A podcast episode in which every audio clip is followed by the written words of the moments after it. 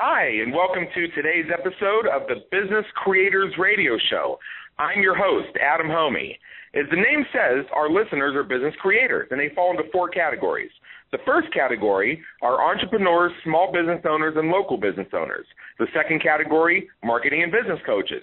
The third category, folks who help others build their businesses, such as anything with a designer in it, such as web designer, graphic designer, layout designer, social media managers, marketing and business coaches, anybody who helps others succeed at the game of marketing. And the fourth category are the do it yourselfers who run your own businesses and like to keep your own hands on the levers. If you are one or more of the above, please explore our episodes and discover how our experts can help you win at marketing and business at businesscreatorsradioshow.com. Also, please take a moment to check us out on iTunes. Just do a search for Business Creators Radio Show. Like us, give us five stars. Every five star rating is greatly appreciated and helps us spread the message. For today's episode, we're going to be talking about planning, pricing, promoting, and profiting from live seminars. This is a very hot topic with not only my clients, but a lot of people in general. Live in person events, like seminars, are a tougher sell than ever. And the reason for that is webinars, webcasting, and other technology make it so easy for your potential attendees to get all the learning they need from the comfort of their home. Why would they come out to a live event if they can turn on the webinar and watch that? All those flights, hotels, cab rides, and out of town expenses add up quick. Not to mention the opportunity cost of taking time away from their offices. In fact, that's the reason I recently moved to Las Vegas because I need to be closer to the action in the industry because it was all those flights, hotels, cab rides, and out of town expenses that were adding up. So if your target market forced to pick and choose which live events they can afford, and everybody's pretty much now immune to the pitch fest, how can you plan and structure and choose a registration fee for and promote a profitable seminar? So today, we are very excited to have with us Sherry Sokolowski, who's the founder of SLS Event Planning and Consulting LLC and is the previous event manager and planner for Glazer Kennedy's Insider Circle. And Sherry is going to reveal for us some, some priceless insights on how to put together your next live event. And I know that not only am I going to be your host, I'm also going to be a student right along with you taking notes. I'm probably going to listen to this on the podcast on iTunes several times myself because this is a topic that I am very interested in because several of my clients are doing live events and I'm looking to do some live events towards the end of 2014 myself. So Sherry, uh, how are you doing this morning? I'm doing very well, Adam. How about yourself? Uh, living large and in charge all day long. so uh, we uh, so this is a 60 minute show, and I know you have a ton of information for us. So I'd like to kind of jump right in here. But before we do so, let's take a step back and give our listeners a chance to get to know you a bit. Just tell us a little bit about your background and what brought you to the point where you are today, working to help entrepreneurs and business owners with event planning and consulting. Well, I have a very interesting background. I, as you mentioned earlier, I worked for Glazer Kennedy Insider Circle. I was Bill Glazer's right hand person. I was his executive assistant to start out with about going on eight, nine years ago. And right. he treated that position as a I guess an you know, an apprentice position. He pretty much said anything I want to learn, he'll teach me. And when you have someone like right. Bill Glazer say that to you, it's it's pretty awesome. So about a year into being his executive assistant, he wanted me to start learning how to put how to do the events for him because as you know, they were very very popular for national events. And he always yeah. hired an outside event planner. And he had hired this one uh individual and told her right up from the beginning that I was going to be her shadow and she was to teach me all the tricks in the trade of doing events, negotiating contracts, picking the right site selections, you know, those kinds of things, what to look out for. So for a full year, for about two and a half events, that's what I did with her, and she told me all kinds of details, and it was the best way to learn because it was on the job training. And then I took from what I learned by working side by side from her and tweaked it and made it my own because I had the advantage of working side by side with Bill and being his assistant as well as he and I would sit down on a weekly to biweekly basis before each event to go over the agenda. So I knew how to put an agenda together for an event that worked smoothly, how in the proper places to put different speakers and different topics, the best place to put things when you're trying to sell a high dollar item, all of these tricks of the trades that a marketing person really needs to know, I was taught by Bill himself. So I had the best of both worlds in my experience. So for the last seven plus years of working at Glazer Kennedy, I was their event manager and planner, where I not only did their events for them, but I was still Bill's assistant. I was side by side with him and all of each speaker that we had at each event, and being able to learn all the tricks of the trade from each one of those that when they spoke from the stage. And i managed the staff on site as well. So i handled all the logistics all of the backstage items and learned myself as you said being the student every single event i learned something new i love that and for our listeners i think you kind of get the gist of why we specifically wanted to bring Sherry on for this topic. By learning from Sherry, you are by extension learning directly from Bill Glazer, and I don't really think that there's anything in the world that's better than that. Here in the Business Creators Radio Show, we provide for our listeners the tools, techniques, and strategies to help entrepreneurs quickly grow their businesses and win at the game of marketing. Now, a lot of our listeners tell me that they have everything they need to succeed except time and money. Now, do you see this as an issue for your clients and customers when it comes to putting on live events? Of course, it's the, it's an issue for everybody: business owners, uh, homeowners, uh, anybody you can think of. There's not enough time, not enough money in the world to get things done. And when someone approaches that issue with me, I ask them, you know, it, it doesn't matter when it comes to an event. Anytime you're trying to market your business, whether it's through direct mail, online marketing, any any kind of factor, time and money in is an issue. And when it comes to putting on a live event, you want to kind of uh, leverage it, in other words, because live events right. do multiple things. You know, it's not just about marketing your next big product. If you want to do a product launch, whether it's a new product itself or a marketing, uh, um, like a mastermind group, anything like along those lines, that's all right. something that you can leverage at an event as well as when you do direct mail and online marketing. But the big sure. thing when it comes to doing a live event will make up for the time and money is the fact that you get to be in front of them live and in person and make that personal connection. That is money that you can't really put a you can't put a, a dollar amount on that really because if you're trying to build you know everybody knows Bill Glazer in the entrepreneurial world as the marketing guru expert him and Dan Kennedy over the years. They right. got that way because they did multiple live they found so many different ways to get themselves in front of people through live events teleseminars webinars everything. I'm not saying don't do webinars but don't let that be the only way that you get in front of people. Sure Sure, I, and I and I get that totally. I like to go to events myself. In fact, part of the reasons I mentioned a moment ago that I moved across the country to Las Vegas because I needed to be near where all that action is happening. I know when I go to a live event, I get regenerated by all mm-hmm. the new connections I make, even if it's refreshing right. some old connections. But I'll always meet new people. I'll reconnect with people I met before, but now we're at a different level because we're both at different places, which is very exciting. I'll get to see exactly. new strategies, new techniques, and I'll just get the energy and the inspiration that comes from being at the events. And the remark I typically make whenever I'm getting ready to leave an event is, you know, on the one hand, I'm so glad to be here. On the other hand, I can't wait to get the hell out of here and start implementing some of this stuff because I am just, I'm just excited and on the edge of my seat.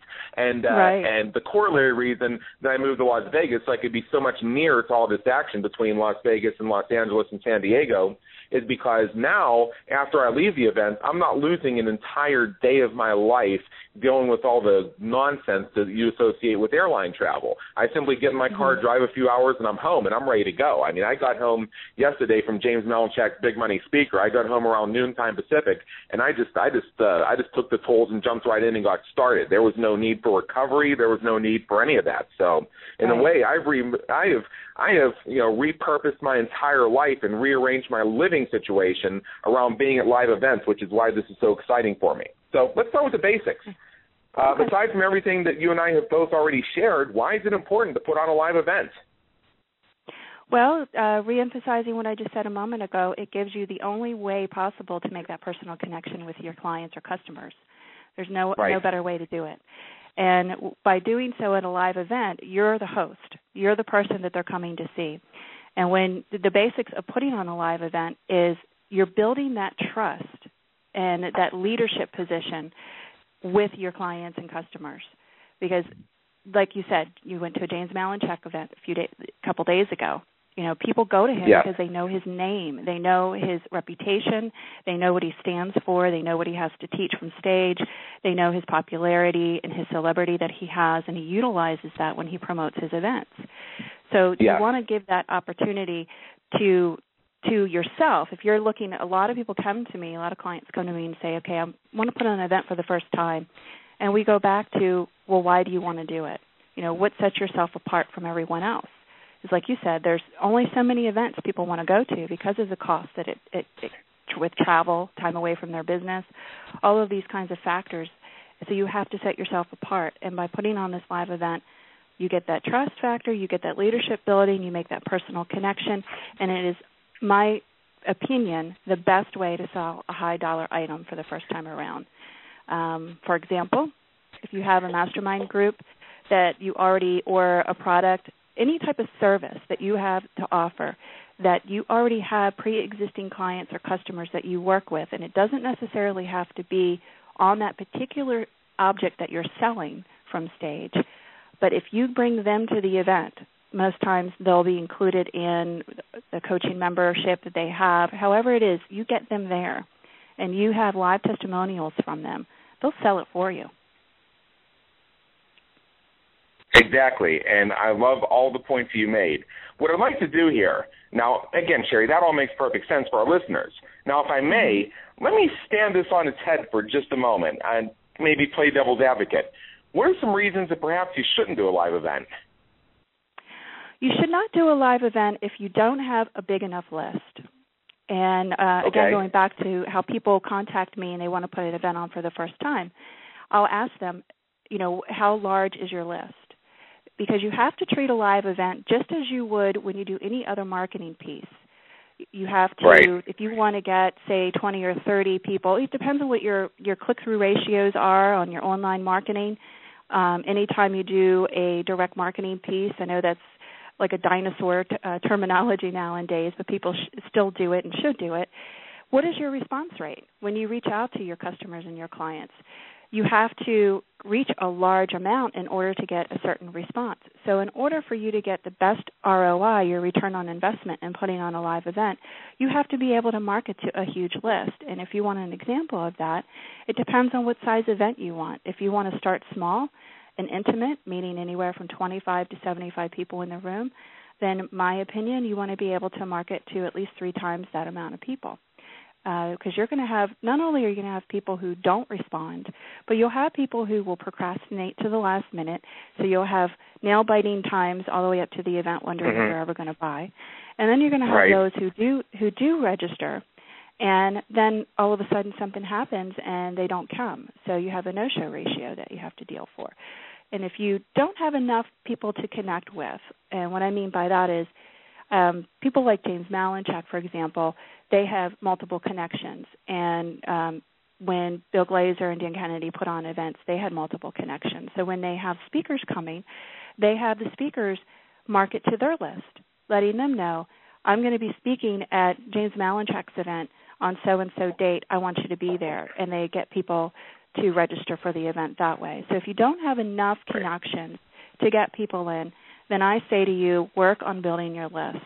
Once you have a good three times the amount of the butts and seats that you want to market to, then let's go talk about it. And you also want to make sure when you talk about time and money that you give yourself enough time. Not a lot of people realize how much time it takes to really market an event properly.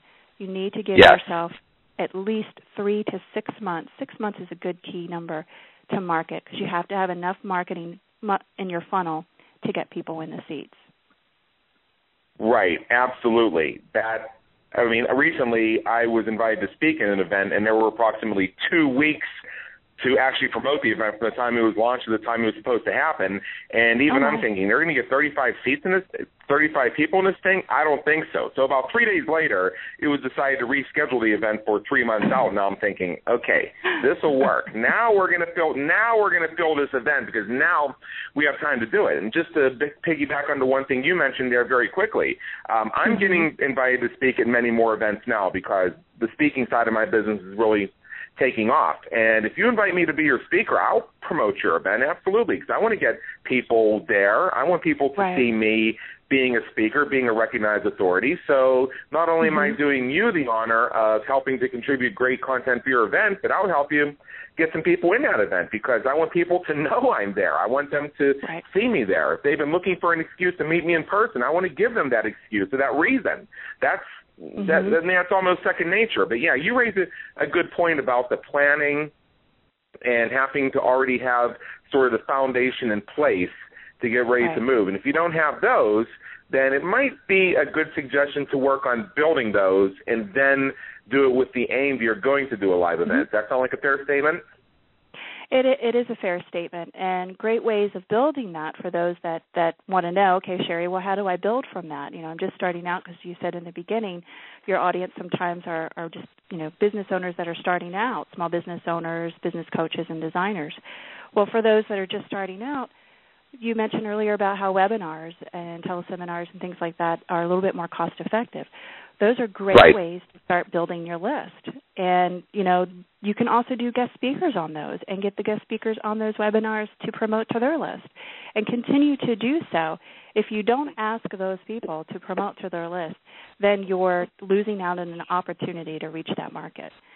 And a, a I'll great also way throw in to online radio shows Yes, yeah. also throw an online radio shows. The very easy way to do this. Uh, with in terms of growing our business here, the majority of our marketing efforts are currently spent on a radio show. I mean, we have plans for sponsorship. We have plans for getting into other markets as well, and we've been working very hard on building the foundation and building an audience for it, which is very important for what we're doing. So when it comes to planning your live event agenda, marketing plan, et cetera, et cetera, et cetera, what are some things that need to be in place? What does the plan of action need to have in place, if you will?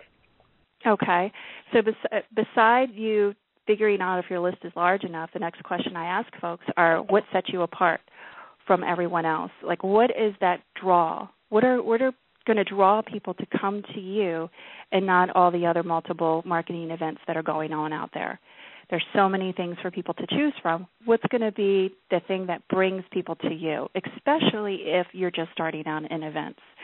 And right. that's something that you have to, to think about. And you also have to think about what your content's going to be. As you said in the beginning of your show, people are immune to the pitch fest. And it's and, right. and pitch fests come from an inexperienced host. And what I mean by that is you can very easily sell a number of items at an event without it being and sounding like a pitch fest. And you do it through proper marketing and you do it through proper yeah. soft selling. And it, it happens from the very beginning. So when you put your plan into action, you first, okay, how many people do I have to market to? What is my topic going to be? What's going to be that draw, that theme that's going to make people want to come? And then you have appropriate topics based on that whether it's going to be and I always strongly recommend it you would probably laugh when I tell you this Adam that there are so many people who put on an event that don't want to speak a lot. They want other people to speak. And I say to them, I crazy? I laugh because I know it's true. It's very true. And I asked them, well, why, well, why is it that you don't want to speak? And it could be very well that they're not comfortable, they're inexperienced, they just know they want to put on an event. And you know that's okay. You can still put on a live event if you are not a speaker yourself or you're just starting out. And what you do is you go out and you have if you have a great relationship with some other partners out there in the industry, you bring them in and you have them help you host it. But make certain, 100% certain, that you are the host. You're the one on stage. You're the limelight. You're the expert. You're the guru, even if you're not the one speaking a whole lot. But I always try to let people know that they're the ones that've got to have the topic, the hot topics, especially if they're trying to get trying to build their self in the industry. So make sure you have the appropriate market to match. It's just like when you do direct marketing and online sales you have to make sure that you're marketing to the right audience. So you might have this large list, but if you're introducing a topic to them that doesn't match, you're not going to get anybody to come to the event. As well as picking the right speakers, other speakers that you want to come. You not only have to make sure they have the right topic, but you want to make sure that they're not competing against what you're selling or talking about or what any other speaker are selling or talking about, because then you'll have a problem on your hands. You also want to make sure that you review the different topics that they're going to talk about so that nothing is inappropriate to your audience and it's going to turn them away because you only have one chance to make a first impression. And if you don't have if you I've I've seen it happen so many times where people will come and you're not going to make everyone happy because everyone has different opinions. So if you have a topic or someone on stage talking about something that someone else is not happy with, that's okay. It happens. But you have to make sure you're going to be happy with it and that it suits what you're trying to get across to the audience. So you put all that into place. You put it down in an agenda and a topic list where you don't you do not want to have more than say two selling people, two or three selling people in one day if you're only doing a 8 to 5 event or, something like that. Right. You just really want to plan out your agenda to where people aren't even realizing they're getting sold, Kai. And then, right. like I said before, with the marketing plan, make sure you give yourself a good three to six months to market. Because if you're looking for the proper registration fee, because the registration price is where you get your money part of where you get your money. It's not the only place where you get your money, but you want to plan it out in a way where you have a special price in the beginning for a certain amount of time. And then usually that's 30 to 45 days. And then from there you market again for a different price. And then you can you continue that avenue until it comes up to the actual event. And you can't do that if you like you said put it on within 2 2 weeks or 30 days. It's just not enough time. Yeah. Yeah, that that's true. And when you do that, like that early bird, that graduated price increase, it gives you several different scarcity points in the marketing where you can say, hey, price goes up in three days, and you can get some, you know, several bursts of registrations. We've done that several times with our clients. And just in the way you've answered that question, Sherry, you have essentially, if I were to take this interview and get it transcribed, you've given me the notes that I otherwise would have taken on some of the recent events that I've attended or some of the events I've seen in terms mm-hmm. of how they structure things and what they're doing to sell but make people at the same time feel like they're really getting the content. Because right. yeah if you are at an event and people are not making you offers that event is a waste of everybody's time. If it feels like all they're doing is making offers then it's very poorly planned. So you just have to find that right balance. And my advice to people would be to get out there and attend some events and see how it goes and learn how to do this. Uh, there are events mm-hmm. everywhere. Everybody's doing an event. You have no reason not to get into some events and watch their technique and see what works and what doesn't. Now, before we go to the next question, I just want to something else came to mind here. And mm-hmm. James Malinchak teaches this, and this is the point that I see a lot of people miss, and I didn't even think about this until he pointed it out after lunch, you know what happens after people go to lunch, right? They, uh, oh, yeah. you know, first of all, they're already on edge because they probably all had to cram into that same overpriced restaurant in the hotel because otherwise it would have been too far for them to travel. And then when they come back, they've just eaten, so that's wreaking havoc on their metabolism, their energy levels, and yeah. people are going to start dozing off right in their seats. I mean, I've found it myself in situations I'll be sitting in that seat and I'll just be like uncontrollably dozing off to the point where I have to leave the room. And mm-hmm. what James does, and I thought this was brilliant, but I see so many other people miss this, is after lunch do a very short session. 30 minutes, yep. 45 minutes, and then get them out on a 15 minute break. Just enough to get them back in there and give them some value, but then let them get up and stretch around and, you know, get an energy ju- juice or something just as they're about to doze off.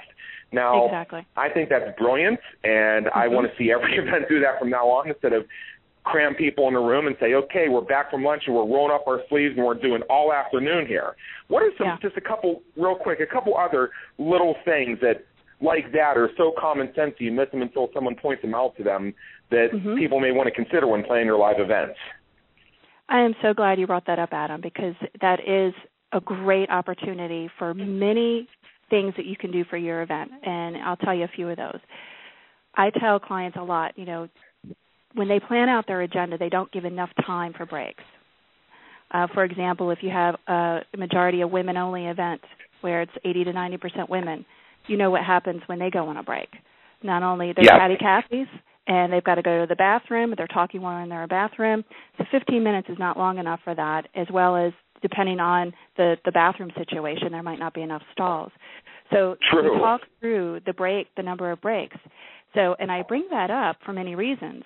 Not only for people to to, to realize that, but when they come back from lunch, if people decide not to stay in the hotel and eat there, or they have to go off site because there's just not enough restaurant opportunities on site, you want to give enough time for the lunch.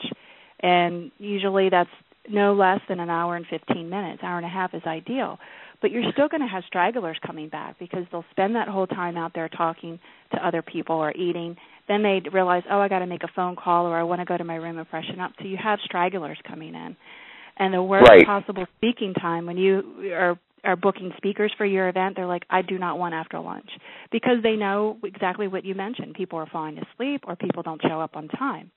So all because of those logistics, these are the things that I recommend, and they are not only doing what James Malinchak does, which is the 30 to 45 minute session, make that session one of the following, and that is do a Q&A where you, the host, are on stage giving an opportunity to folks to come up to the mic and ask you any questions they want to ask you.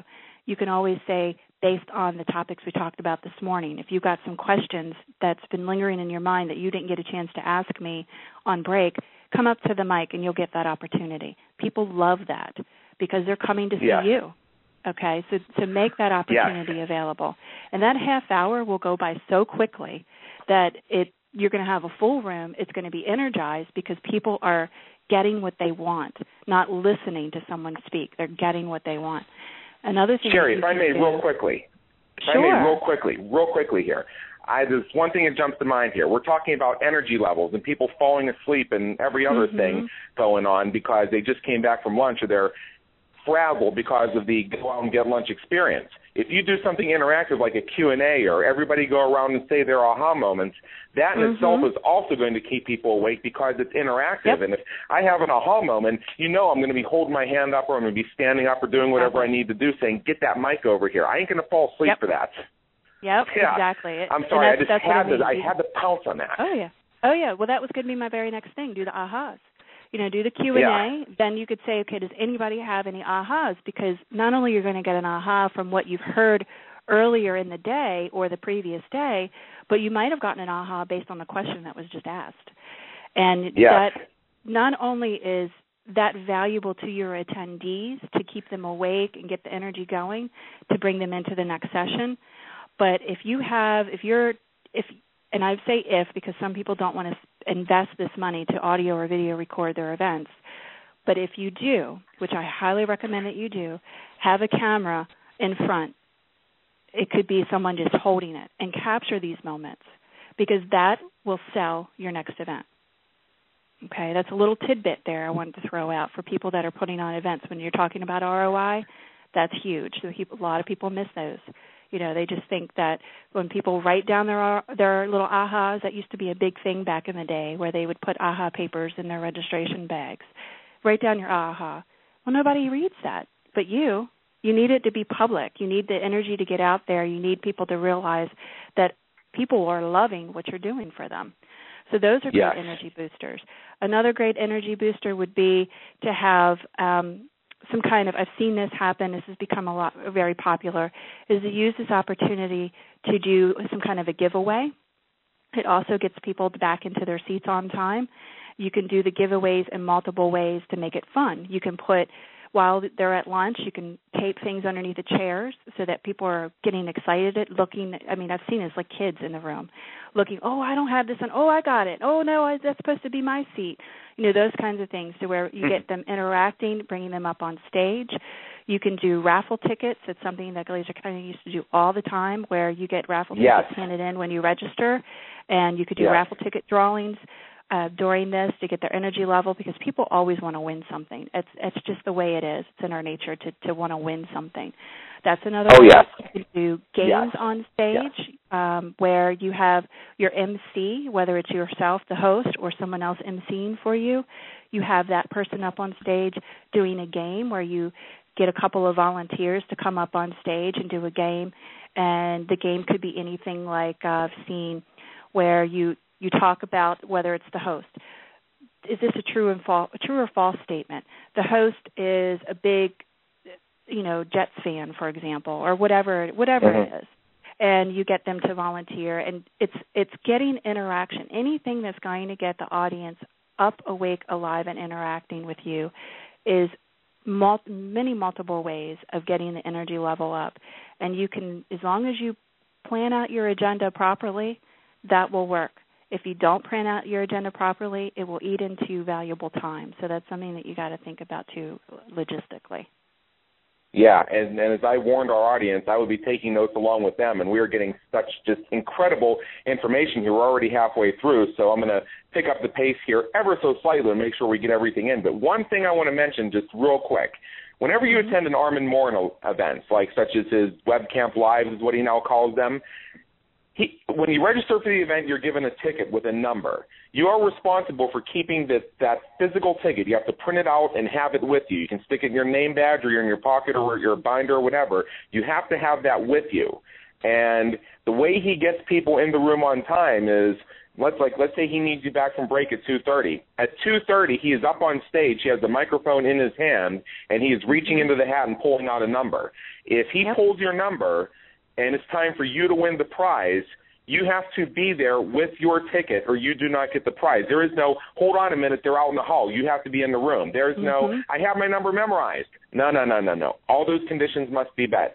I met, I missed out on a MacBook once because I forgot to bring my ticket down for one of the sessions. And another time, I won one of those HDMI setups that allows you to remotely program your TV to work off your laptop. So, uh, oh, wow. seriously, yeah. So yeah. seriously, you know, my my that, that just jumped in my mind. It's like an aha moment I had while listening to you. Is do gifts and be very strict, very much in integrity, and very matter of fact about the rules for winning those gifts that involve people having to be in the room and and and if they're real gifts like you're giving away iPads, you're giving away Kindles, you're giving away mm-hmm. iPods, you're giving away something that people would actually get excited about, not a certificate right. for 30 minutes of coaching because everybody knows that's an upselling session. We'll talk about upselling here in a few minutes, but something that's just fun. Like, hey, who doesn't yeah. want an iPad? Who doesn't want a laptop? And even, I mean, if I want an iPad, even if I already had an iPad or even if I hated iPads, I'd be thinking, eBay, cha-ching, or uh, Christmas or, gift taken care of. Yeah, Woo-hoo! regifting. Yeah, exactly. Yeah, yeah. So smart entrepreneurs leverage live events to grow their businesses, as we know. How do you leverage that live event to maximize the return on investment for your business? The, the multiple ways that you can do that is touching base on what I spoke about earlier, and that is selling a high dollar item of your own at the event. Uh, you know, it's it's good to have other speakers there selling, but it's their it's their product. So yeah, you'll be getting a portion of that, but in order for you to continue your reputation with the and con- continue your connection with the attendees, it has to be something that you're selling. Big thing I see a lot of people do are their coaching. I know you you mentioned a lot of business coaches are your clientele and a lot of listeners. Right. Live yeah. events are the perfect opportunity to sell your mastermind and business coaching opportunities because it gives Great. you a way to introduce it in a way where you can do hot seats from stage. You can have your already existing clients who are your coaches or your your clientele that are part of that on stage or come up to the mic and talk about how they've helped how you've helped them with X, Y, and Z. Give live examples of, of how things have worked. Another way, of course, is the number one way of them getting there, and that's a registration fee. A lot of people will do well. I'll do a, a non. Uh, I'll do a refundable de- seat deposit. Those are really really hard sells. I do not recommend them for first time event planners or uh, event hosts. It's really. Oh, oh you oh, you mean you mean the thing where I pay ninety seven dollars and I promise to be there, and then if I show yeah. up, I get my ninety seven dollars back. Uh, yeah, exactly. That is right. such such a hard sell. I would only recommend that if you've got a huge following and a loyal customer base. And what I mean by that okay. is if you have a webinar yeah. where people show up when they say they're going to show up, then they'll definitely show up at a live event. Another great way is if you have special seating or special um, say luncheon or something for like VIPs. VIPs is a huge thing. They pay an extra amount of money and they get special seating right up front by the front center of the stage. They get a special lunch with you, you only, or having this other speakers attend that lunch with you where they get an opportunity to, to ask questions, that kind of thing, or just network with one another, or special VIP uh, reception where they get to network with one another and the VIPs and you treat them to a couple of cocktails you also another great way also is to sell the recordings of the events to those that are there, um, especially if you're doing breakouts. If you're doing multiple speakers, not everybody can attend it. You know, multiple speakers at one time. So if you offer your your recordings, whether it's video or audio, that's another great way. And you, you know, you say that it's not going to be offered to anyone else, but if you take bits and pieces of programs, you can resell that as a product later, just not the event itself. Another great opportunity is exhibits and sponsorships. I've had clients mm-hmm. that I've worked with before where I've I've uh, helped them sell sponsorships of coffee breaks or a lunch where you have a speaker come in and speak during the lunchtime and they take care of the lunch. Um, that helps you with your food and beverage minimum that you have to meet. They're paying for that. Um, so it's no money out of your pocket. They're actually paying that. It helps you stay a little bit closer in the black instead of the red. Another great opportunity for your ROI is hiring a professional event planner when they come time for negotiating your contract so that you get multiple concessions, rebates, and commissions that you get back at the end of the day when it comes to paying your bill. Right, right. That I like that because a professional event planner may also have connections, as you said, that help you get the discounts on certain things mm-hmm. if you mm-hmm. try to do it yourself because if, you know a professional event planner may be bringing 20 or 30 events into that hotel so they're probably going to have a negotiated discount they can pass on to you whereas if you do it yourself showing up for the first time they may think oh noob uh, we'll just charge them full price for everything and let them think that's the way it mm-hmm. is or if they try and be smart with us you know smart in terms of negotiate, we'll fight them tooth and nail. Whereas because you know they're bringing in one event, big deal. I mean that that's the way that's the way hotels look at it. Because I again I have some experience myself. Uh, when I worked for a behavioral health managed care organization, I was the event planner for consumer and provider trainings working with venues and those things were there mm-hmm. too once i had relationship with certain venues it was a snap to get in and there were discounts and extras thrown in and yeah. preference to scheduling and all these other things. And if you showed up and said hey we have our series planned. I have seven dates in front of you uh, in front of me. Can we book these seven dates? You'd be amazed how Oh, of course, absolutely. Uh, we'll mm-hmm. absolutely fit you in there. Whereas if I had shown up as a one timer without that established relationship, they might have actually tried to say, "Well, uh, the Kiwanis Club booked this one, so you're we don't really need you," or something like that. And, and not putting down right. the Kiwanis Club, I'm just saying because somebody actually used that line on me once. They said, "We understand that uh, we understand that your event changes lives, but the Kiwanis Club wants to have their mixer, so we can't have you."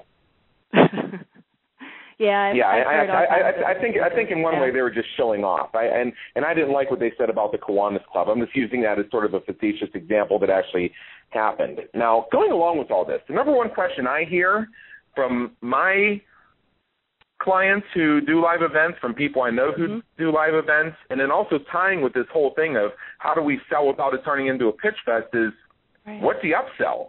I mean, say they get their butts in the seats, you know, the event planner, the event organizer, or the host gets people's butts in seats with some sort of ticket price, whether it's four ninety seven or three ninety seven or the ninety seven dollars if you promise to show up and then we give it back, or they even do this thing where they give you ten different ways you can get in for free if you're smart and then just charge you for food.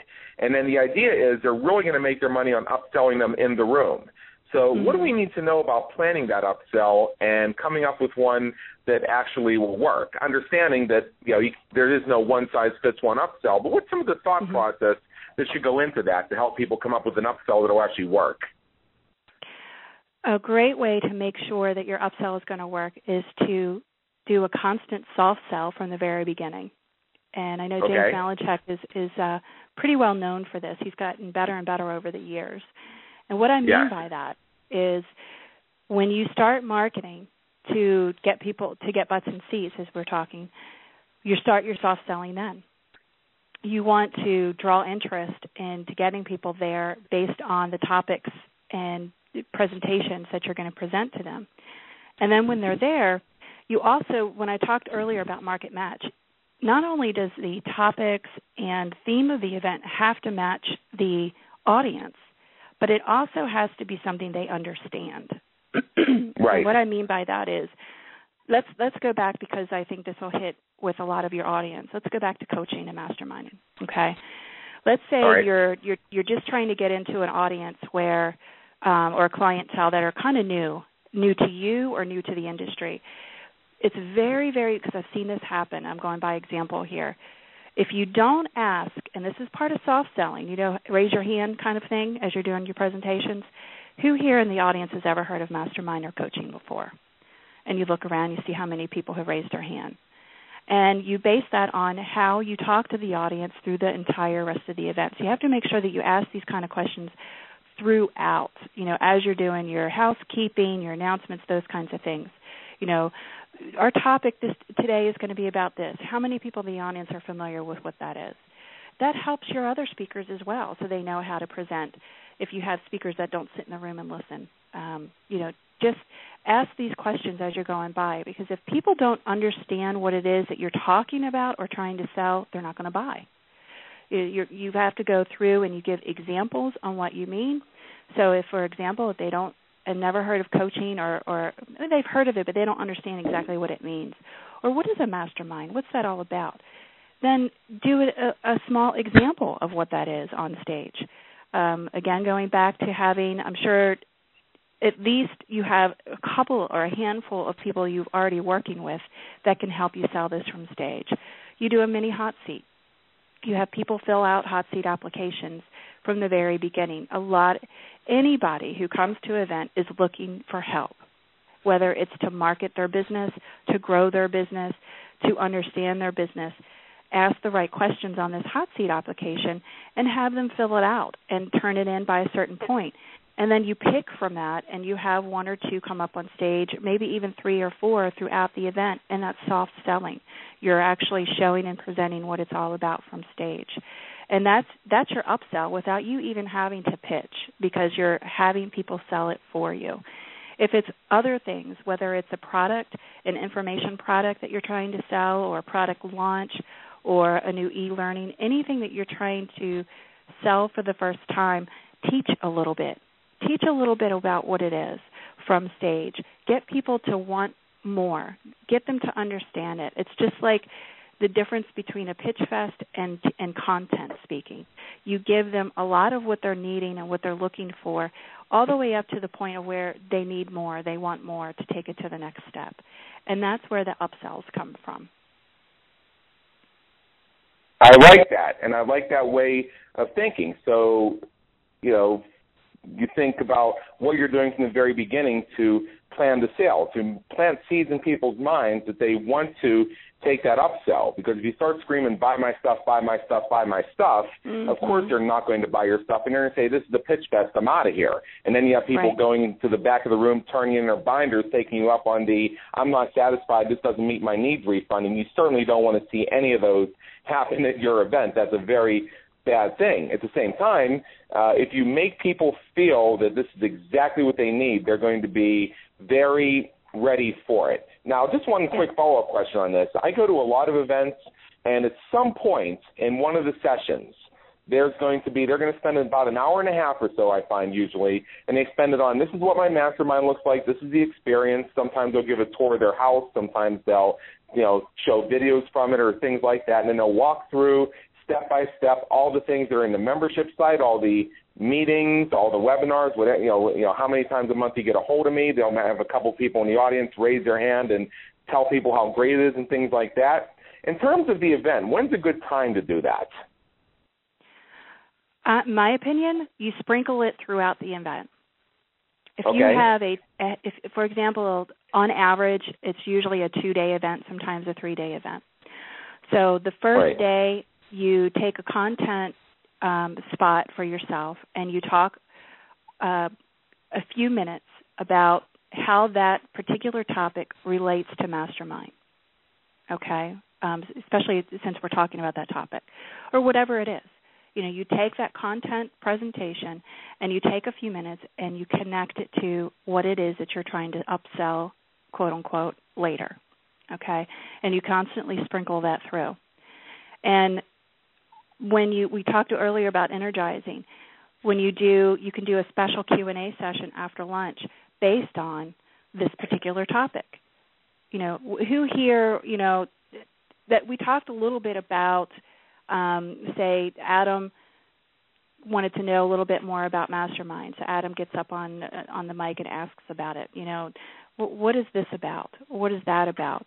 And and you talk about it, or you have someone that comes up and does a you know an aha moment or you can even with those hot seat applications have someone come up to the mic and talk about um, what it is that they want. You know they're they're in other words putting on a live interview asking you to to pick them as a hot seat.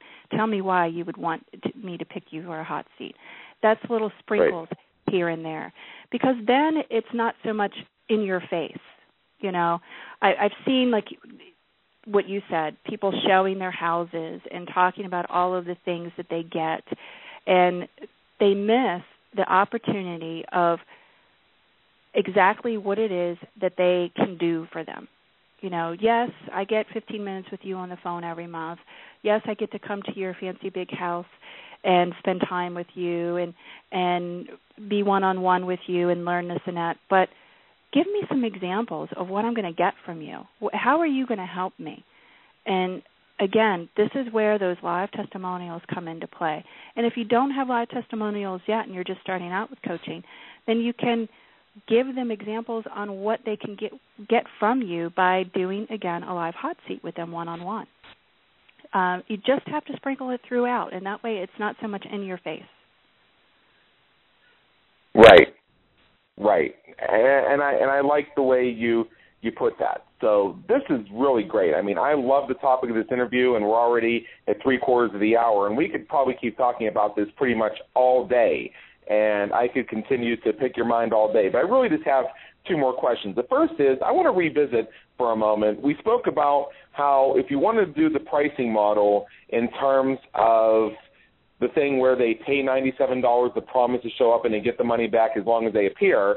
And we recommend that for once you have an established following and you already have some traction doing these types of things. What are some things to think about in terms of pricing the event? Because that's another really big thing. Along with what's the upsell, it's what's the price. How do you determine what the market will bear so that you can price these appropriately? That's a great question and it's a and it's not the easiest question to answer because it really has to go back to what your customer base is used to from you. Um, for example, yeah, yeah.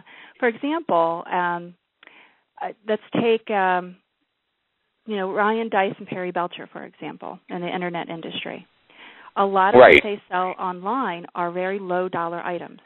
Okay, a lot of their price points are anywhere from say seven dollars up to maybe ninety-seven dollars. You know, they have very low. I was going to defi- I was going to say define low price. Yeah, very low price points. Anything below a hundred dollars. Right.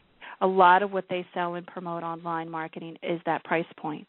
So if they right. suddenly throw out a three hundred dollar, two hundred ninety-seven dollar price point to their list, it might not sell so well. It'll be like, whoa, wait a minute you know they they completely are turned off by it.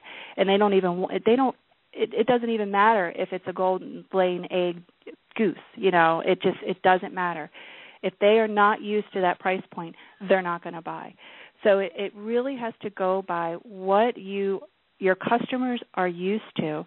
And again going back to sprinkling. So if this is a first event for you think about all of the other things that you've put in front of them before. And that's why a lot of people do do that $97 refundable deposit because they haven't had an opportunity to sell high dollar items yet to their list to get enough interest to buying another high dollar item.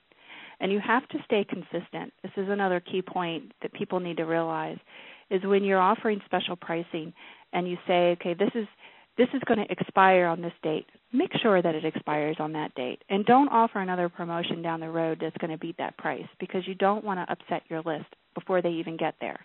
You don't want to have unhappy customers before they even get into the seats.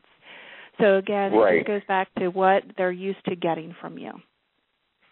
Right, right. I'd like to make uh, one or two really quick points here because um, I've seen this happen where people really needed to fill an event and they were having a hard time doing it at the price that they originally stated. So they ended mm-hmm. up actually dropping the price during the promotion. And mm-hmm. in fact, this happened with one of my clients, and they wanted to drop the price by I think forty or fifty percent. And I said, okay, that's fine. Mm-hmm. Drop the price, but you are refunding the difference right. to those people who've already registered, right? And they said, well, yeah, of course. I'm I'm a man of integrity. That's the thing. Be a person of integrity. Be a man of woman, a, a man of integrity, a woman of integrity. So if you drop the price on other people, do price matching and give the people who already paid that refund back. Don't start doing things like, well, I'm going to sort my list to make sure this person doesn't see it. Because I'm going to tell you something right now. I've been involved with online marketing for going on nine years now, and I have been behind so many of these. Well, let's sort the list and make sure that the people who've already bought don't see this or what have you. They mm-hmm. will see it. I'll tell you two reasons why they'll see it. Number one, because there is no way that you will ever catch the four or five different email addresses they have on your list. You right. just will not catch that because a couple of them will not be obvious to you. And number 2 mm-hmm. because they've already given you money, they pay more attention to you than a mere right. prospect does. So don't even try it. If you end up lowering the price later, give the balance of the refund back. In fact, uh, that's really a smart strategy. And if you do that proactively without making people ask, they're going to say, "Whoa, these people have super integrity," and, they're, and then they're going to look at their they're, they're going to look at the money back in their credit card and they're going to say, "Cha-ching, free money." Where do you think they're yep. likely to spend that money? Somewhere else. Yeah, it's yeah. That money is more likely to come back to you because they're going to say, yep. "Wow, they made it easy yep. for me." I'm kind of interested in what else they have for me. I mean, that that means getting that money trust. back is yours to lose at that point.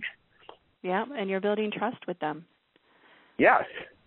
Yeah, and yeah, you can so, also yeah, so do a survey. Very, these are all very good points. Yeah, these are all very good points about the pricing. And again, you are absolutely right. It is so hard to just know that 497 will work. And I think what's really cool about this mm-hmm. is that we have a a client right now that uh, it has an event that they're promoting for 497 and what you said just kind of validates that because the standard price for their recorded courses is $497 so not only mm-hmm does it sound like they made a wise choice, but it sounds like they may have made one of the best choices. They are using the number that they already know their market will bear. Right. Exactly. Right. Exactly. Sounds great. So, go ahead, Sherry. Uh, another another key point too, Adam, is is if people really are are not sure like they don't have anything to offer in the in the beginning, they can do a survey. Uh-huh. They can do a quick little survey to their list saying, "I'm this is what a new client's doing that I'm working with now who's putting on an event for the first time. He did a survey." And not only do okay. you get to do a survey to get price, uh, an idea of what they'd be willing to pay, but what topics are they looking for? What's the hot thing out there that they want to learn about? And that'll be a great way to get them in the seat because they're not only paying the price they want to pay, but they're coming to an event where they want to learn a certain topic they've asked for. Right. Can you do that? Can you do that type of survey even if you already have the sales page up and even if an agenda is already out there? Yeah, but you need to adjust the survey based on information that you don't need to ask. You know, if you've already got an agenda and a topic out there on on your sites, then don't ask, you know, what would you like to learn or what, you know, that kind of thing. You could say, we've got this going on, but what else would you like to hear? I've got room for maybe another segment or, you know, when would you like to have a networking session or would you like to have a networking session? You know, things that are not going to have you go back and change your agenda tremendously. We have three minutes left, and I want to turn. Uh, I want to give you a couple minutes to tell our listeners a little bit about how they can connect with you if they want more information about this or if they need help with this topic. So take it away, Sherry. Okay. Um, well, the, the, the best way to reach out to me is through my website, and that is SLS, that's Sherry L. Sherry, eventplanning.com. And on my website, it'll give uh, a brief description of all of the different service options that I have for people to choose from and invest in. As you've heard throughout the interview with Adam, I have many different uh, skills and background in helping people plan their events. So it's not just about negotiating site selections and trying to help you find the best venue for your event, but I also love to help people with the marketing of their event. Not marketing pieces, but just kind of talking and walking you through all of the planning and the logistics of the event so that we can make sure that we get as many butts and seats for you as possible. The goal of SLS is to help you find the best ROI possible. Not only the ROI for you putting on your event yourself, but also investing in SLS. And that's what my number one goal is when you do want to work with me. Uh, the many different options of that I have is I can do consulting with you one on one, just basically taking what Adam and I talked about today and taking it a step further. I also offer three different service level packages for people to invest in, all depending on their budget as well as the size of their event. Uh, it goes from as small as the negotiator plan, where all I'm doing for you is doing the site selection, contract negotiation, and helping you with your food and beverage budget, so that every and reviewing your invoice, so that everything that I've negotiated for you has been met, and you're not overpaying um, for things that should have been taken care of based on what I've worked out for you. The second service package is the the booklet package where I do all of that for you and I work hand in hand with you or your key staff throughout all the way up to the event where we get on the phone, we do pre-con calls either weekly, bi-weekly or monthly, and we talk about where you are with your event. I help you with your agenda. I talk about the logistics, all the little different things that you need to make sure you take care of that you may not realize, especially when your number one goal should be focusing on the event itself and putting together your presentations and marketing to your list instead of worrying about putting Absolutely. the logistics together. And the third package would be me being there. So you would get everything that we talked about in package two. Plus, I would be there on site and I would be an extension of your staff. I would make sure that I am there right next to you when you get off stage, making sure you have exactly what you need, and making sure that I help make your agenda run on time. I work hand in hand with your AV staff and your AV crew, which I can help you find the best one prop for the for the budget in mind and I work with your staff, making sure that they are where they need to be and are where the speakers need help. All of those kinds of logistics behind the scenes that you don't really need to focus on because your number one goal is to be on stage and speaking and being part of the audience. So those are the different service level packages. I have uh, extra special concierge services where I can be an extension of a, it's called the speaker concierge, where if you have keynote speakers or a handful of speakers that you just don't want to, after you've already made the deal of having them come, you don't want to have to worry about all of the logistics of dealing with them after the after the event. And what that means is yeah. making sure they return your agreement to you, get the presentations, the order forms, and if you invest in me being on site, I'm there making sure they are where they need to be, they have what they need to have to make the event happen smoothly for them as well as you. And I also help people out with their vendors and their sponsorships on two different levels. I can you can either invest in the concierge part where I help you put together uh, different packages that you can offer to people. I have an agreement that you can send that protects you, myself, as well as the vendor and letting them know what is they're responsible for, as well as helping with uh, booking them for you. That's another level that I can help out with. And if they want to absolutely schedule a 30-minute no-charge discovery call with me, they can reach out to me on my website or email me at sherrysokoevents at gmail.com. Very good. And we're right at the top of the hour here. So, Sherry Sokolowski, I want to thank you so much for being with us today. It's been a great honor and a great pleasure, and this will be up on the iTunes quickly for replay for those of you who are listening live or those of you who want to catch it again on the replay. Again, visit us at businesscreatorsradioshow.com to check out this and other great episodes. This is Adam Hommey. Thank you very much for being with us. Take care. Have a great day. See you next time.